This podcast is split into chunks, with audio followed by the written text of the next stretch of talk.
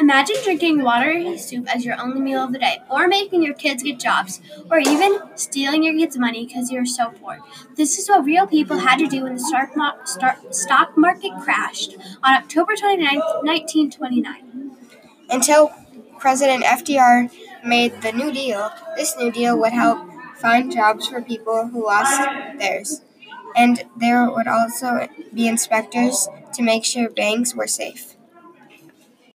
During this time, many programs were created, one of which was called the WPA. The WPA opened many, many opportunity, jobs, and money for families. The WPA focused on helping people who didn't have jobs or money on a day to day basis.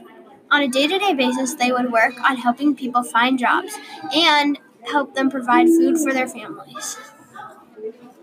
The the WPA does not only find jobs for people, but they give them opportunities. It helps the economy by offering jobs, therefore, it helps them earn back everything they lost on Black Tuesday. The WPA also runs also runs by people exchanging labor for a paycheck from the government. A fun fact about the Great Depression is when the, the stock market crashed, they called it Black Tuesday.